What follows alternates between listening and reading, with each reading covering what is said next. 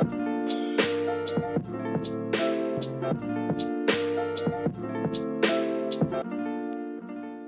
everyone, welcome to Typhoon Talks, brought to you by Typhoon Consulting, a boutique management consultancy headquartered in Hong Kong. My name is Becky Bates and I'm an analyst here with the firm. Today I'm joined by Adrian Warr. He's Managing Director of Edelman Hong Kong, a communications and marketing consultancy, and is also part of a group of male business leaders in Hong Kong who recently founded the Male Allies. The Male Allies focuses on engaging men in the discussion around gender equality Adrian, would you like to start by introducing us to how the organisation got started and what its plans are? Yeah, look, I think there's a trend uh, that's been going on over the last few years, which is based on a, a very wise and seemingly very obvious theory that we've not really paid attention to in the past. I think for a long time, gender equality has been considered and dealt with as a women's issue. Um, which really doesn't make sense. You know, part of the problem that we have is that 80% of management positions globally on average are held by men. So if we're not really tackling men's opinion, then we're really not going to be able to move things very fast. So we're set up based on that belief, and I think the UN's uh, HeForShe organisation, the male champions of change in Australia, they're both examples of other organisations that have popped up in the same vein. So we uh, are partnered with the Women's Foundation, and uh, we've set ourselves up as an NGO here in Hong Kong. We have a number of senior business leaders who are members, and the idea is that we want to recruit senior business leaders uh, who care about this issue, who want to address it themselves and for those around them, but who can also use their positions of influence within their business and within Hong Kong to try and make actual change to uh, the levels of female participation in the workforce. That's hugely admirable. The nice thing about it is that it's a, it's a big group of many people, and I think um, you know a huge credit to the Women's Foundation for helping drive this, but uh, you know, there's a committee of, of a large group of us that have all helped try and pull this together. Sure. So, what are a couple of, in your view, the most important or most impactful things that men can do to further gender equality in the workplace? Look, it's a great question. I think, and it's it's a question that we get asked quite a lot, and I think what people expect as the answer and what people have heard as that answer is often very much, oh, change your maternity leave or do some unconscious bias training. I, I think all of those things are true, but I like to kind of think slightly higher. That think in the bigger picture. The first thing that we need men to do uh, to help change this issue is is exactly that: is do something. So I think the vast majority of people, and myself included, until you know the last few years, have known that this is an issue that needs fixing, have known that it's vastly unfair, have known that it's bad for business, you haven't really done a great deal about it. And I think um, we need to switch to action. We need to switch to thinking about how we can change ourselves and what we're doing and how we can change our businesses. So that's the first thing, do something. The second thing um, almost goes against that. It's actually, you know, the first, the second thing that, that, that I would encourage men to do is to sit back and listen and learn. You kind of need to think about this differently rather than trying to jump to identifying all the problems that you think exist actually it's necessary to understand that uh, as a guy, as someone that has come through a business environment in which you naturally have the upper hand, you just don't necessarily understand the issues. You're not going to see it from the same perspective as women in uh, equal positions. So you've got to sit back and listen and learn and try and understand what's going on rather than just jumping to uh, solutions. And the third thing I think is that people, and I don't think this is just a male quality, but I think people in senior positions in business will often take a very rational and policy based approach to trying to understand these things, when in fact a lot of the issues are cultural, behavioural, psychological. So, yes, it's very good to look at your benefits, your policies, your organisational design of your business, that's all very important. But you really do need to b- dig into the psychology and the behavioural aspects of why these issues exist in our businesses one of the really big focuses of a lot of the discussion about gender equality in the workplace is parental leave. I'm guessing you don't think that is the be all and end all? No, I think it's incredibly important. People will look at a company on that. There is no doubt that there are a significant number of women who are seriously considering having a family who would look at companies based on what their maternity leave is. I'm sure it's a factor. Mm-hmm. But it is a bit of a red herring, right? Because actually the parental leave helps with the first six months to a year after you've had a kid. The next 17 years until they bugger off to university, that's really the issue, right? Yeah, yeah. So uh, it is absolutely a factor in retention. But post hoc ergo propter, not the case. You're not going to fix your retention issue just by dealing with the first year after. Actually, what we found statistically uh, here in Hong Kong, and there's plenty of other studies that support this, is the drop off rate is more when the kids are three or four years old. And again, you've got to look at this as much in behaviour as you do in policy. One of the things that we've noted in examining our behaviours, when we have a young mum in the office uh, with a very young kid, um, and say we're talking about a project where there's going to be some work late nights, there's going to be some, some flexible working required, there's going to, that's going to dip into people's personal time. You can imagine, right? Everyone is very sensitive. They'll say, "Oh, well, you go home because you're a young mum," okay? and you, people are very Mm. nice about that. Sure, people yeah. genuinely consider it. How often do you see that happen when the kid is six or seven years old? You don't. People forget. Just Yeah. completely never forget. So actually, I think the the problem is, is that we can almost focus too much on that parental leave rather than parents. You know, full stop for that whole period of after they've had kids. Sure. Yeah, yeah. So, um, I guess you kind of touched on it by saying you got very engaged in ideas around and practice around gender equality a few years ago. But before starting the Male Allies, you invested quite a lot of time and effort in understanding and addressing the gender balance in your organisation, Edelman. Could you walk us through that process? So look, this is this this is a long process, and it's not just Edelman Hong Kong. We've made a big move on this globally. Um, we employ six thousand people, which is you know a significant number, the largest in our industry. So we've got a big workforce that needs to address this challenge in order to, to cope with our business. But I think we also have a unique opportunity within communications, within a lot of creative industries. It's a very strange thing. If you look at most professional services consulting, they have an issue of attracting female talent. So your average law firm, your average management consultancy, and I do say your average because there are except, exceptions, of course, but your average uh, professional services firm has an issue where they haven't got enough women in the workforce and they need to attract them in. We're in a remarkable position of being exactly the opposite. We are about 85% female at entry level, going up to about 95% at level 2, almost 100% at level 3, and then we drop to about 50% at level 4 and about 20% at level 5. So we have all of the female workforce participation Mm. that we need. Unfortunately, we're not retaining. So um, we have a real opportunity to sort of, you know, be a, a beacon industry, I think, for uh, for improving gender equality, for improving se- levels of female senior management within a serious industry. We do have a lot that we need to change to do that. As I say, there is a big drop off. Um, and we have a global policy and a global initiative called the Global Women's Executive Network that is driving that within Edelman. In Hong Kong, though, to your question, what we did specifically was um, first of all just stop and do research and try and listen. So we did a number of different focus groups which we got carried out independently. We actually talked to an academic, a sociologist who came in and uh, sort of examined our business and tried to give some training and insights. Um, we looked at past employee surveys, uh, you know, our annual surveys that you do for employee engagement. We looked at all of our exit interviews. We broke down staff numbers, departure times, um, length of service. We looked at those by age, by nationality, by gender, all sorts of different factors. Just lots and lots of research to try and understand what the issues were.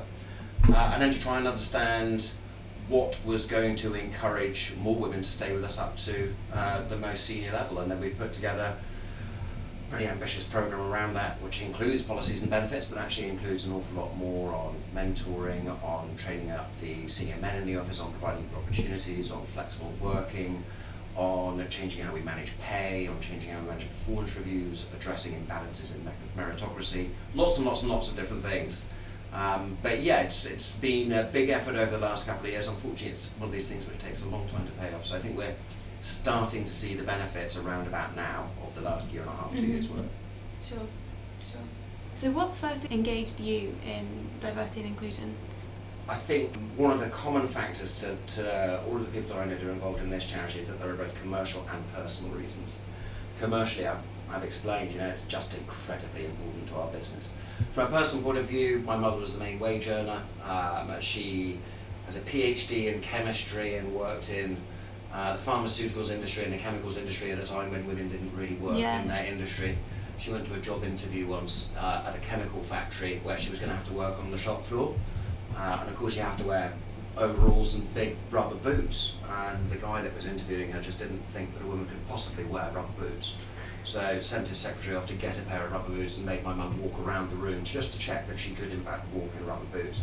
So you know she faced that kind of just institutionalized sexism throughout her entire Mhm. life, and my dad's a primary school teacher, so there's very much a role reversal in my uh, my family, which so I've been acutely aware of that throughout the years. And I think you know having kids here, we we adopted our kids here in Hong Kong, and the immediate response in one of our first meetings when we were talking to social service about it, they just looked at my wife and said, "Well, you'll have to give up work, I'll give you a much better chance."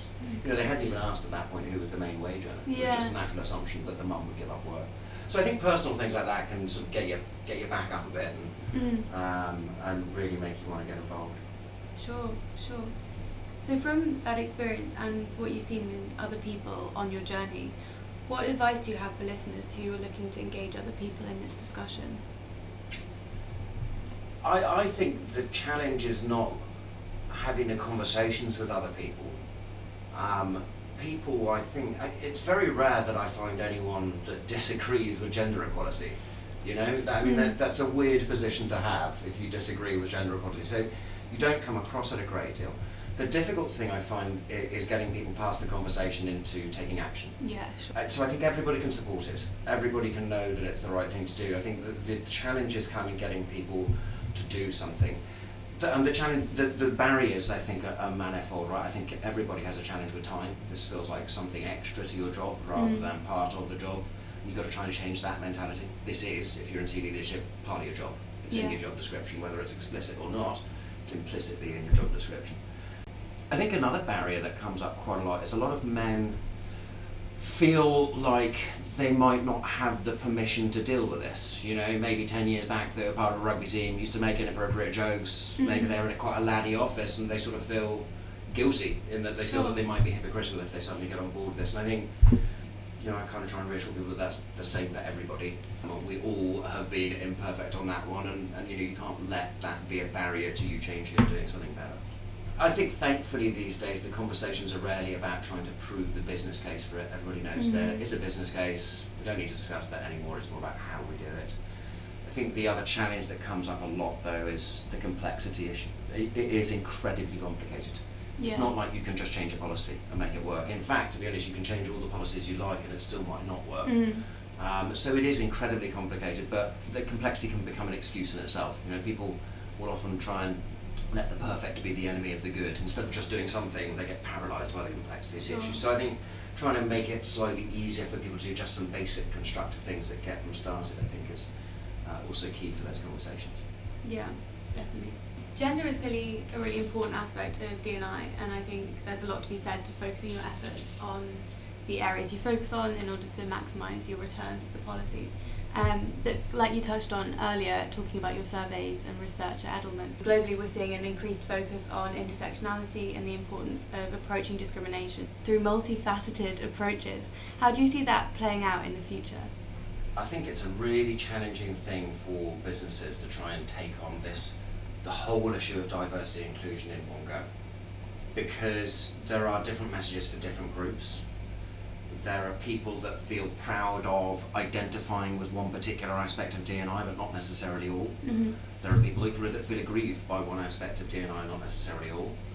Um, it's very hard to look across everything. I think I've certainly made a decision within Edelman to kind of almost do a hierarchy of the issues. Mm-hmm. Um, we absolutely care about LGBTQ.